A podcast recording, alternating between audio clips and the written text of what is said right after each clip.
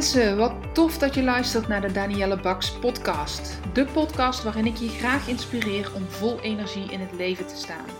Wat kun je doen om meer werkgeluk te ervaren? Hoe kom je erachter welk werk nu echt bij je past? En op welke manier verover jij dan jouw droombaan? Luister vooral verder als jij meer wil weten. Ik heb er zin in, dus laten we gauw beginnen.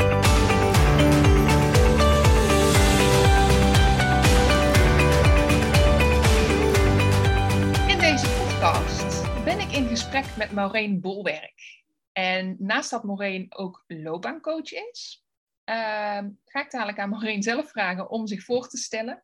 Ze doet namelijk ook iets met uh, groepscoaching en met organisaties. En ehm, zij is ook perfectionisme coach, mag ik dat zo noemen, Maureen? Jazeker. Vertel eens, wie, uh, ja, wij kennen elkaar, laat ik dit eerst vertellen, wij kennen elkaar via een uh, uh, gezamenlijke collega en die heeft ons eigenlijk aan elkaar voorgesteld tijdens een, ehm, een intervisie wat we nu samen doen. Klopt. Jij reageerde heel enthousiast, oh, ik wil wel een keer in een podcast. Nou, welkom in je allereerste podcast. Ja, dank je. Dus ook een beetje spannend. ja. Vertel eens, wie, uh, ja, kort, wie ben je en wat doe je? Ja, nou, ik ben Maureen Bolwerk. Ik richt me op de ontwikkeling van uh, individu, team en organisatie, waarbij ik uh, uh, HR-advies geef. En um, ja, ik ben van mening dat als je aan een van die drie knoppen draait, hè, dus of je nou met het individu aan de slag bent, of met de organisatie of het team, hè, dat aan welke knop je ook draait, dat effect heeft op, een van die, op alle drie. Dus daarom vind ik het ook heel mooi om mijn HR-expertise te gebruiken in mijn coaching en vice versa. Dus eigenlijk kun je het niet loszien? Nee, nee. Voor mij klopt het als, uh, als een bus. Ja, daar kan, ik, daar kan ik al van alles over bedenken. Maar we gaan het, ik zei het net al, we gaan het hebben over perfectionisme. En ja. een korte inleiding, waarom vind ik dat interessant? Ik start mijn trajecten altijd met een tool, met de TMA, de talent-motivatieanalyse. En uh, heel in het kort, wat is dat dan? Mensen vullen een, uh, een lange vragenlijst in online en daar komt een rapport uit. En als ze de vragen consistent hebben ingevuld, want dat is natuurlijk wel belangrijk, dan komen daar um, talenten uit. En in, de eerste, in het eerste gesprek wat ik met mensen heb, bespreek ik die altijd.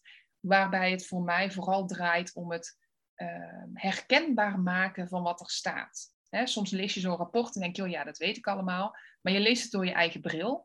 En ik kijk altijd, hoe kan ik mensen hun blinde vlekken laten ontdekken? Hoe kan ik ze uh, verder laten kijken en eigenlijk dieper laten kijken in hun kern, hoe ze in elkaar zitten? Nou, mm-hmm. een van die drijfveren die daarin voorkomt, is um, hoe je je dingen doet. En ja. um, soms staat er uh, dat mensen uh, heel relaxed zijn in die zin dat ze uh, minder hoge eisen stellen, dat ze heel goed weten wanneer eisen aan te passen, wanneer grenzen aan te passen en grenzen te verleggen. En soms staat er dat ze de lat voor zichzelf hoog leggen, wat neigt naar perfectionisme.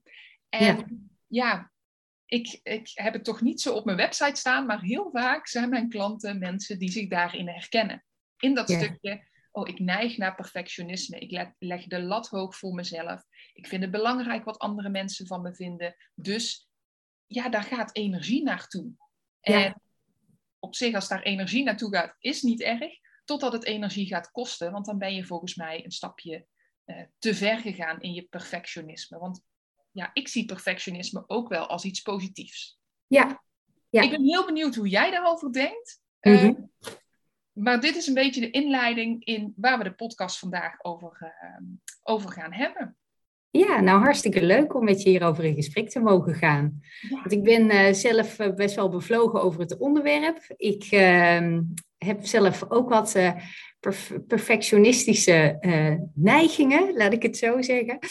Uh, op zich is perfectionisme helemaal niet, niet slecht. Hè? Want ja, iedereen heeft wel iets in zich waardoor die zegt, oh, dat wil ik extra goed doen. Of uh, ja, hier besteed ik net iets meer aandacht aan. Um, en dan is het gezond perfectionisme. Dus zolang je er eigenlijk geen, geen last van hebt, ehm, hè, dan, dan is het prima. Maar ehm, ja, het wordt ongezond op het moment dat ehm, ja, het, het uit balans uh, raakt, het, het denken en het voelen. Dus dat, er, dat het perfectionisme eigenlijk een overlevingsstrategie wordt. En dat klinkt heel uh, zwaar misschien gelijk, maar um, ja, dat is het uh, onder de streep wel. Um, het, ja, het kan natuurlijk verschillende oorzaken hebben, maar misschien is het leuk als ik eerst wat kenmerken uh, van perfectionisme opnoem, om gewoon even ja, voor de luisteraars te checken bij zichzelf van, goh, hè, is dat iets waar ik me in herken? Ja, ja, doe dat maar, want als ik je zo hoor, dan denk ik, oh ja, in hoeverre ben ik dan perfectionistisch? Of heb ik daar last van tussen haakjes? Mm Hoewel ja. het altijd last hoeft te zijn. Dus nee. daar ben ik benieuwd naar. Van wat is het nu precies? Wanneer herken je het? En wanneer heb je er dus last van? Hoe kun je dat ervaren? Noem de kenmerken op, ja. Ja, ehm, nou eigenlijk is het ook hè, dat uh, het dwangmatige moeten de overhand krijgt. Dus dat er dan een disbalans staat. En dat je niet meer uh, vertrouwt op jezelf, omdat je steeds op zoek bent naar uh, bevestiging. Dus um, ja, hè, bevestigingsdrang is, is een van de kenmerken. Um, te hoge kwaliteitseisen stellen. Uitstelgedrag, dus dat je denkt, nou, het is toch nog niet helemaal goed. Hè? Of je zegt van, nou, hè, ik begin er nu nog maar niet aan, want ik heb nu niet voldoende tijd om het af te maken zoals ik bedacht heb. Ehm, maar ook angst om te falen. Dus dat je denkt van nou, hè, ik, ik doe het dan liever, uh, liever niet. Nou, hè, ik zei in het begin van de podcast, ook vind het best een beetje spannend. Omdat ik ook uh, in die zin uh, denk van, oh ja, hè, het zou wel fijn zijn als het goed erop komt te staan. En ik niet ehm, uh, hè, nou ja, wat ik nu dus doe, zoek naar woorden. uh, maar goed, inmiddels heb ik uh, aardig mijn perfectionisme ook um, ja, weten te relativeren. Dus, dus in die zin doe ik dit nu ook omdat ik ja, wil blijven leren en groeien. En ja, soms moet je ook eventjes uit je comfortzone, um, in je stretchzone. Hè, dus... Um, uh, ja, hè, de, de speelruimte eigenlijk om, om te leren, waarbij je het uh, misschien een beetje spannend vindt, maar het wel aandurft te gaan. Nou, en daar, uh, daar zit ik op dit moment in. Maar goed, lang verhaal kort, hè, dus angst om te falen, maar ook een laag zelfbeeld, controledrang, moeite hebben met beslissen en met kiezen. Um, ja, een te grote verantwoordelijkheid. Um, en, en betrokkenheid. Dus dat je zo loyaal bent naar je werkgever bijvoorbeeld, dat je denkt, nou, ik blijf maar uh, doorknallen, want dit wordt van me verwacht. Um, en loyaliteit is iets wat ik altijd alleen maar um, aanprijs, hè, want het is gewoon heel fijn als je die wisselwerking met je werkgever hebt. Um, maar je kan er ook in doorslaan. En dat gaat eigenlijk over al uh, dit soort zaken, hè, wat, ik, wat ik noem op het moment, en jij zei toen straks ook al mooi bij de inleiding, hè, op het moment van de, de energielek eigenlijk, hè, van, ja, dan, ja, dan kun je spreken over ongezond perfectionisme. Dus hè, altijd maar doorgaan, nooit opgeven. En zelfs totdat je erbij neervalt. En dat is ook wat um, uit onderzoek is gebleken dat um, mensen uh, in een burn-out kunnen raken. Doordat ze ja, het zo goed willen doen. Uh, dus ook altijd maar doorgaan. Omdat het nooit af is. Het is nooit perfect. Um, ja, en dat, uh, dat kan gewoon ook gezondheidsproblemen met zich meebrengen. Ja, ja ik vind het, je, je zegt het in, in een aantal zinnen, leg je het eigenlijk al helemaal uit. Zowel met de kenmerken, maar ook uh, wat er gebeurt als het verder gaat, wat er gebeurt als je gewoon in je kracht blijft staan door je perfectionisme. En ik hoor dan uh, je kenmerken noemen en wat ik vooral herken bij veel klanten, is dat ze dan zo'n kluwen van een aantal kenmerken hebben, waardoor ze zichzelf perfectionistisch zouden noemen. En uh, ik heb even meegeschreven, dat is vooral die faalangst, die angst om te falen. En daar kan ik dadelijk ook wel wat interessants over zeggen, misschien jij ook wel. Ehm, moeite met kiezen, vanwege die faalangst vaak. Dus er zit een angst onder. Onder dat perfectionisme, als het tegen je werkt, als het een valkuil is, dan zit er een angst onder. Ja. Terwijl als het een kracht van je is, dan zit je veel meer in dat, ik heb gewoon een groot verantwoordelijkheidsgevoel. Ik voel me betrokken. Ik ben loyaal. En ehm, dat zijn de positieve kanten. Maar mhm. mensen die hier in de stoel zitten, die kijken mij vaak met vragende ogen aan. En die zeggen, ja, maar hoe kun jij perfectionisme nu als talent bestempelen? Terwijl ik vind het alleen maar een nadeel.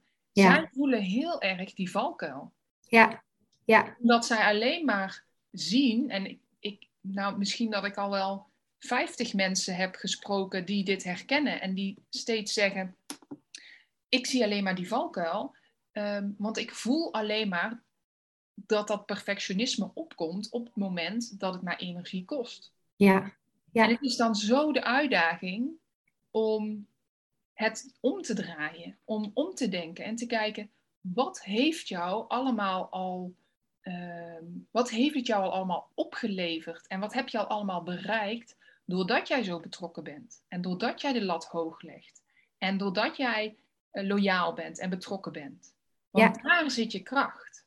Dat klopt. Ja, en dat zeg je mooi. Ik ben uh, gecertificeerd uh, opleidingsgericht ehm, uh, ja, coach voor perfectionisme.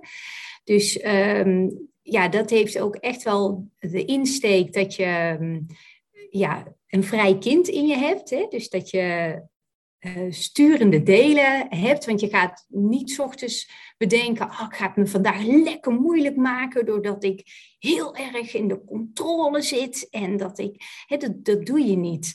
Dus het, um, dat is um, de filosofie achter die methodiek, um, de OCP-methodiek. dat je gestuurd wordt vanuit een vrij kind. Dus uh, dat is de creativiteit, uh, de intuïtie, dus dat is de rechter, het rechterbreindeel.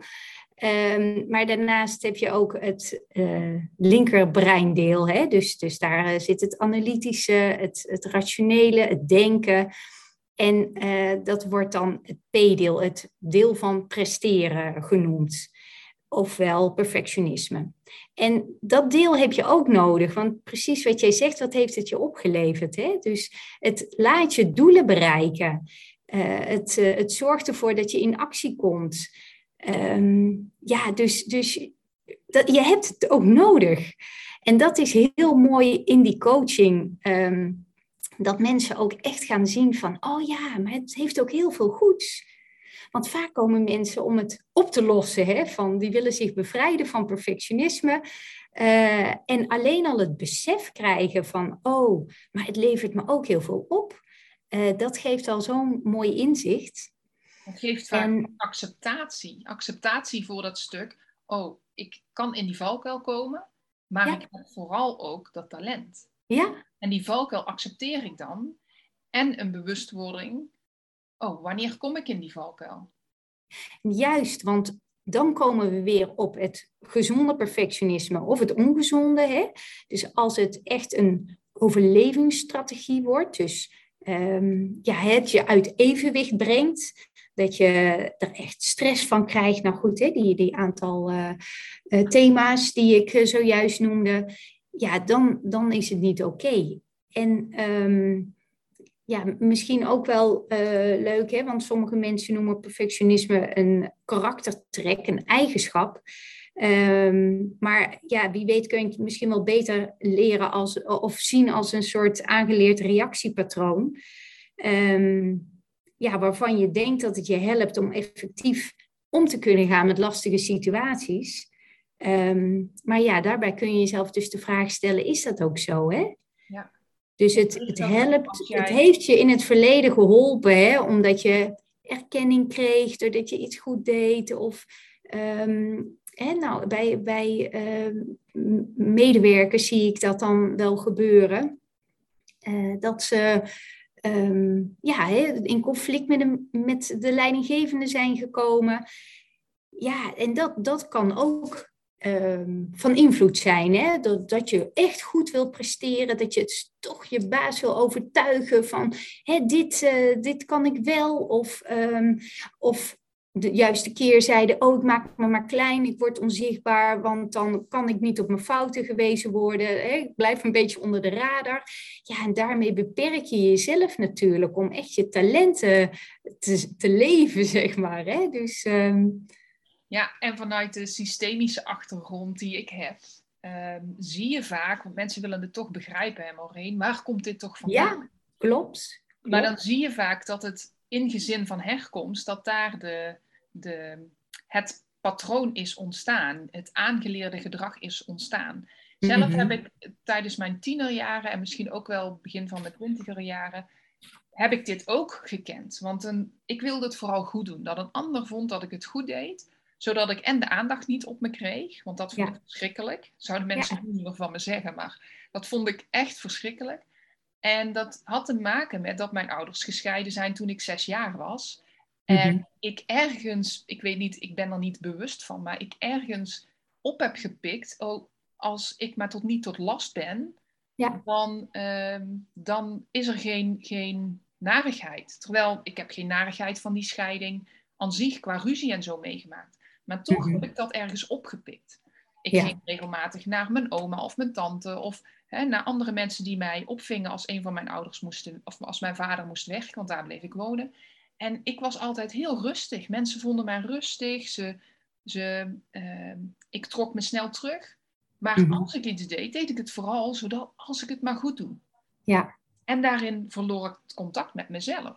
Mhm. ja. Dus dat heeft niet bewust met. Uh, het is niet zo dat, dat mijn ouders of dat jouw ouders of jouw uh, broers en zussen of een, een leraar bewust jou in, die, in dat patroon heeft geduwd. Maar mhm. er zijn levensomstandigheden, situaties waarin je als kind bepaalde boodschappen oppikt. En daar uh, kan het stukje perfectionisme, wat we dan even samenvangen, um, kan daar het gevolg van zijn. Ja. En die bewustwording, ik weet niet of je daar een, uh, een oefening voor hebt, hoe mensen zich um, zelf daar bewust van kunnen worden. Nou, ik, um, ik heb wel een oefening op een, of ja, dat staat er een beetje, uh, dat is in het verlengde hè, van, um, je hebt natuurlijk een, een, een fixed en een growth mindset. Mm-hmm. En op het moment dat je in die fixed mindset zit, dat is, um, ja, dan zit je eigenlijk in, in, dat, in de overtuigingen hè, van dat succes nou ja, dat je geboren, zoals je geboren wordt, hè, dat, dat kun je eigenlijk dan niet meer veranderen. Uh, dus dat je eigenlijk, ja, hè, je bent perfectionist, dus dan zal het wel zo blijven. Dat hoort nou eenmaal bij me. Die uitspraken ken je misschien ook wel ja. uh, van mensen. Ja. En op het moment dat je echt in die growth mindset zit, uh, ja, dan zijn uh, mensen ook minder bang om te falen. En dat, dat zou misschien wel een mooie oefening zijn voor, uh, voor de luisteraars. Um, om te kijken van wat vind ik nu heel belangrijk in mijn leven? Hè? Wat is mijn, mijn doel? Waar word ik helemaal gelukkig van als ik daaraan denk? En um, uh, het, het doel, met het doel voor ogen, dat je dan denkt van ja, wat voel ik nou bij het aangaan van die uitdaging of die nieuwe uitdaging. Hè? Dus dan, uh, ja, wat, wat, wat zou je dan, hoe zou je dan reageren op kritiek? Um, wat doet het uh, succes dan met me? Um, ja, hoe ga ik dan om met, uh, met een tegenslag? Ja, dat, dat je eigenlijk bij jezelf ook eens checkt van wat zou voor mij nu het opleveren als ik vanuit die groeimindset ga kijken. Dat ik echt ga denken van, hé, hey, ik kan, mag leren van mijn fouten. Dus als ik een keer een fout maak, dan vergaat niet de hele wereld. Morgen is er weer een dag. En dat is zo makkelijk gezegd altijd. Um, van, oh ja, laat het los. Ja, mm. mensen die perfectionistisch zijn, die kunnen dat niet zo makkelijk. Dat, dat is gewoon, he, die, die zitten zo in dat uh, alles beredeneren. Hè? Dat, dat, dat linkerbrein dat is zo actief met uh, oorzaken willen vinden, um, hè, willen ontdekken van waarom iets niet lukt. Als je die, die mindset echt hebt op, op die groei, um, ja, dan gaat je dat wel helpen in het um, milder worden naar jezelf en dus ook dat perfectionisme wat loslaten. En wat, wat ik ook nog een, ja, het, um, een, een opdracht die ik wel eens meegeef, um, is van kijk nou eens echt naar jezelf in de spiegel. Dus dat je ook ziet hè, van ja, je, je mag er zijn. En het klinkt misschien dan een beetje zweverig, want ja, ik ben alles behalve zweverig volgens mij. Ik ben, ik ben ook wel een rationeel iemand. Ja. Ehm, maar het heeft mij wel doen realiseren dat ehm, die bevestigingsdrang die ik nog wel eens kon hebben, um, dan ben ik altijd afhankelijk van anderen. Ja. Terwijl als ik ja, het, de, de bevestiging van mezelf krijg, van hé, hey, dat heb ik goed gedaan. Uh, of uh, wauw, dit, uh, dit is goed opgelost. Um, ja, dan, dan heb je die ander niet nodig. En ja, dat maakt je minder afhankelijk. En, ja, en dus kun je ook milder worden naar jezelf. Ja, het is echt, als je het hebt over, dat het, eigenlijk ook weer zelfliefde is dan ja, ja. De, het eindoordeel. Hè? Van ja, als je jezelf lief vindt, meer compassie hebt voor jezelf, dan, uh, ja, dan kun je dat ongezonde perfectionisme ja, wat, wat um, verzachten, uh, elimineren, liever gezegd. Hè? En dat je vervolgens, uh, ja, je mag best um, ja, perfectionistisch zijn, hè? Um, maar als je er maar geen last van hebt. Ja, nou ja, om dan een stukje van mijn verhaal af te maken. Ehm, hoe heb ik het aangepakt? Want ik ben niet naar een perfectionisme coach geweest. Of ik, ik ging op een gegeven moment ehm, een opleiding doen, een sociale social studies. En daarin word je zelf natuurlijk helemaal door de mangel gehaald. Maar er kwamen ook verschillende methodieken op mijn pad. En ik weet nog de RED-methodiek, R-E-T. Ja. ja. Ehm, die, dat is heel cognitief, super cognitief. Dat is ja. helemaal niets zweverigs aan. Maar daar is het wel mee begonnen dat ik dacht, oh wauw, mijn gedachten en mijn gevoel staan in verband met elkaar. Dus als ik gedachten heb waar, die mij niet helpen, dan ga ik me slecht voelen.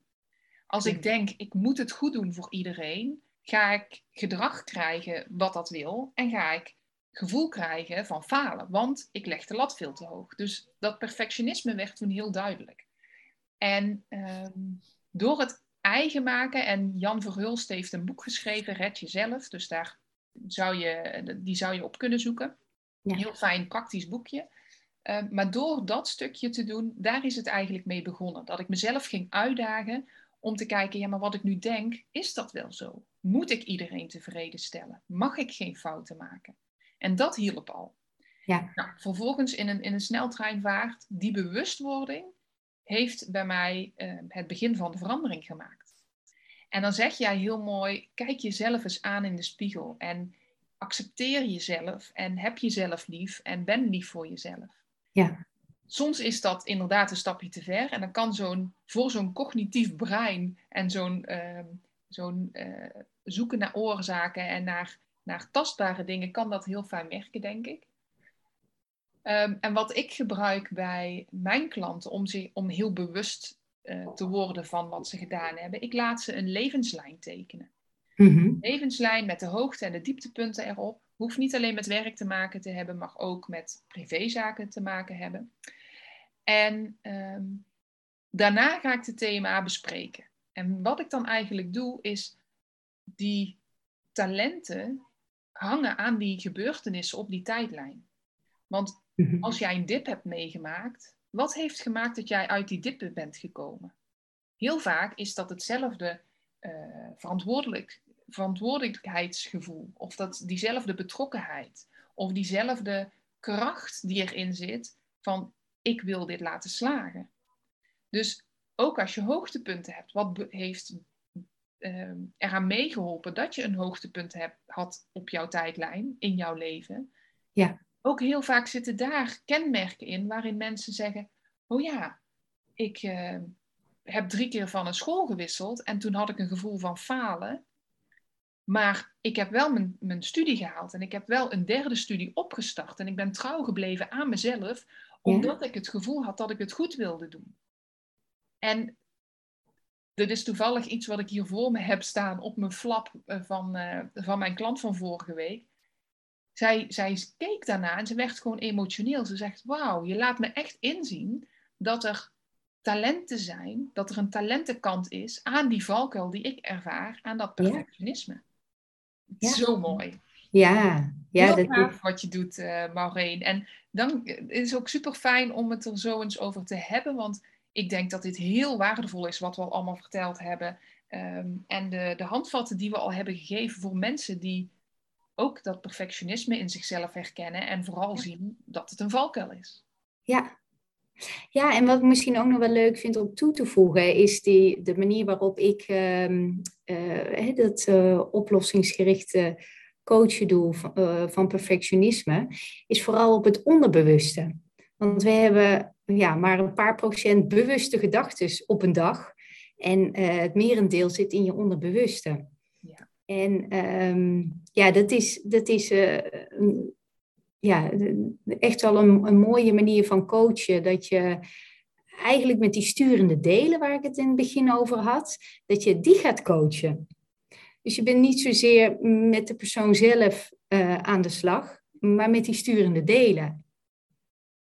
En dat, uh, ja, dat, dat vind ik altijd mooi om te zien bij, uh, bij mensen die ik daarin begeleid. Mm -hmm. Dat ze ook um, dat vrije kind waar ik het net over had, is dat, dat echt, waar word je nou helemaal blij van? Denk eens aan een situatie van vroeger, waar je je helemaal vrij voelde. Ja, dat geeft mensen al zo'n kracht en, uh, en blijdschap. Um, ja, dus, dus dat vond ik nog wel leuk om uh, dat toe te voegen, van dat het um, ook goed is om je er uh, bewust van te zijn dat de gedachten die je hebt, ja, die hou je natuurlijk zelf bewust in stand. Hè? Dus van, vandaar dat jij, als je gaat piekeren bedoel ik dan, hè? dus uh, wat jij net zei, de red is uh, een mooie methodiek. Maar daarnaast heb je ook nog uh, de vier vragen van Byron Katie, um, die je zou kunnen stellen. Maar met die methodiek waar ik het over heb, dan heb je het echt over het onderbewuste. Dus en je zegt de verschillende delen in jezelf. Ja. Uh, je noemt het vrije kind, maar er zijn er nog een paar, hè? Ja, nou, het, het deel van presteren, dus uh, het, het uh, prestatiedeel, hè, dus het perfectionisme deel. En dan kan het ook zijn dat je jezelf bepaalde uh, overlevingsstrategieën hebt um, aangeleerd. En dat zou bijvoorbeeld, hè, soms merk ik dat tijdens die coaching ook uh, angst in de weg staat. En dat is dan ook een sturend deel. Hmm. Um, ja, en, en daar moet je ook mee aan de slag. Ja, wat mooi om dat zo in het onderbewuste te, te leggen. Mm -hmm. in dat systemisch werk en ook in de paardencoaching, waar ik me nu in aan het verdiepen ben, krijg je juist dat onbewuste heel mooi aan de ja. En, ja. Want cognitief kun je heel veel willen doen, maar je gevoel moet volgen. Klopt. Of je gevoel moet eerst. En dan gaat je hoofd pas volgen. Juist. En uh, ja, die combinatie vind ik echt goud. Dus ik ben heel blij dat je, dat je zegt, goh, ik, ik maak gebruik van dat onbewuste deel. Ja. En je gaat dan ook Ga je dan ook met mensen wandelen? Want dat is ook iets wat je doet, toch? Ja, ja ik ga, ga graag wandelend met mensen in gesprek. Uh, de methodiek eh, OCP, dat is iets wat je uh, zittend doet. Aangezien er ook best wel wat door mij aantekeningen gemaakt moeten worden. Want op het moment dat iemand... Um, ja, je, je komt in een soort nou ja, trans zou ik willen zeggen. Maar het, eigenlijk moet je het zo zien als hè, je zit op de snelweg en uh, oh, je bent ineens thuis. Hè, dus dat je soms doe je dingen op de automatische piloot, kom je in een soort trance en dan ben je er ineens. Mhm. En dat is ook in, in, een bepaalde staat van zijn waarin we eerst terechtkomen. Dan stel ik dus verschillende vragen aan die sturende delen. En dat is wat ik, eh, dan neem ik een mooi visserskrukje mee, wat ik dan ergens uh, heerlijk in de natuur uitstal. Uh, maar het kan ook gewoon op, op kantoor zijn. Het, ehm, maar ik ben het liefste altijd buiten in de natuur aan de slag. Ook met teams. Dus ik hou ervan om de metafoor ook in te zetten van letterlijk in beweging komen. Ja. Zijn er nog dingen die jij graag wilt delen of waar je nog aan denkt en zegt, dit moeten mensen eigenlijk? Ehm, ik denk dat het vooral goed is uh, dat uh, de luisteraar um, als tip zeg maar nog uh, ja, je echt bewust mag zijn van waar word ik nou blij van? Hè? Wat, wat geeft me nou energie? Um, en staat dat perfectionisme mij dan in de weg daarbij om het bereiken van, bij het bereiken van mijn doelen? En als dat, uh, en als dat zo is, dan is het goed om daar uh, ja, aandacht aan te besteden. Om, omdat, wat ik net al zei, hè, uh, het kan je ook ziek maken. Gelukkig heb ik dat persoonlijk niet mee hoeven maken. Uh, maar wel mensen met wie ik ehm, ja, met de coaching aan de slag ben. Ja, en dat, dat is natuurlijk heel erg jammer als, ja, als dat gebeurt. Ja. Dus wees dat voor. Dat is eigenlijk mijn tip. Ik wil jou heel erg bedanken, Maureen, voor uh, je moed om in deze podcast te komen. Ondanks jouw uh, deeltje wat tegen jou zegt, oh, het moet wel goed en uh, het is een beetje spannend. Heel erg bedankt. Ik hoop dat er heel veel mensen mogen profiteren van de kennis die je gedeeld hebt en die we samen gedeeld hebben. Ja, dat jij ook. Mooi aangevuld. Ja, misschien komt er nog een mooie vervolg als we daar nog ideeën over hebben. Wie weet. Nou, leuk. Nou, dankjewel. Ik vond het ook heel leuk om dit met je te mogen bespreken. En wil je nou meer weten van Maureen? Kijk dan in de show notes. Daarin zal ik jouw LinkedIn-profiel Maureen en jouw website delen.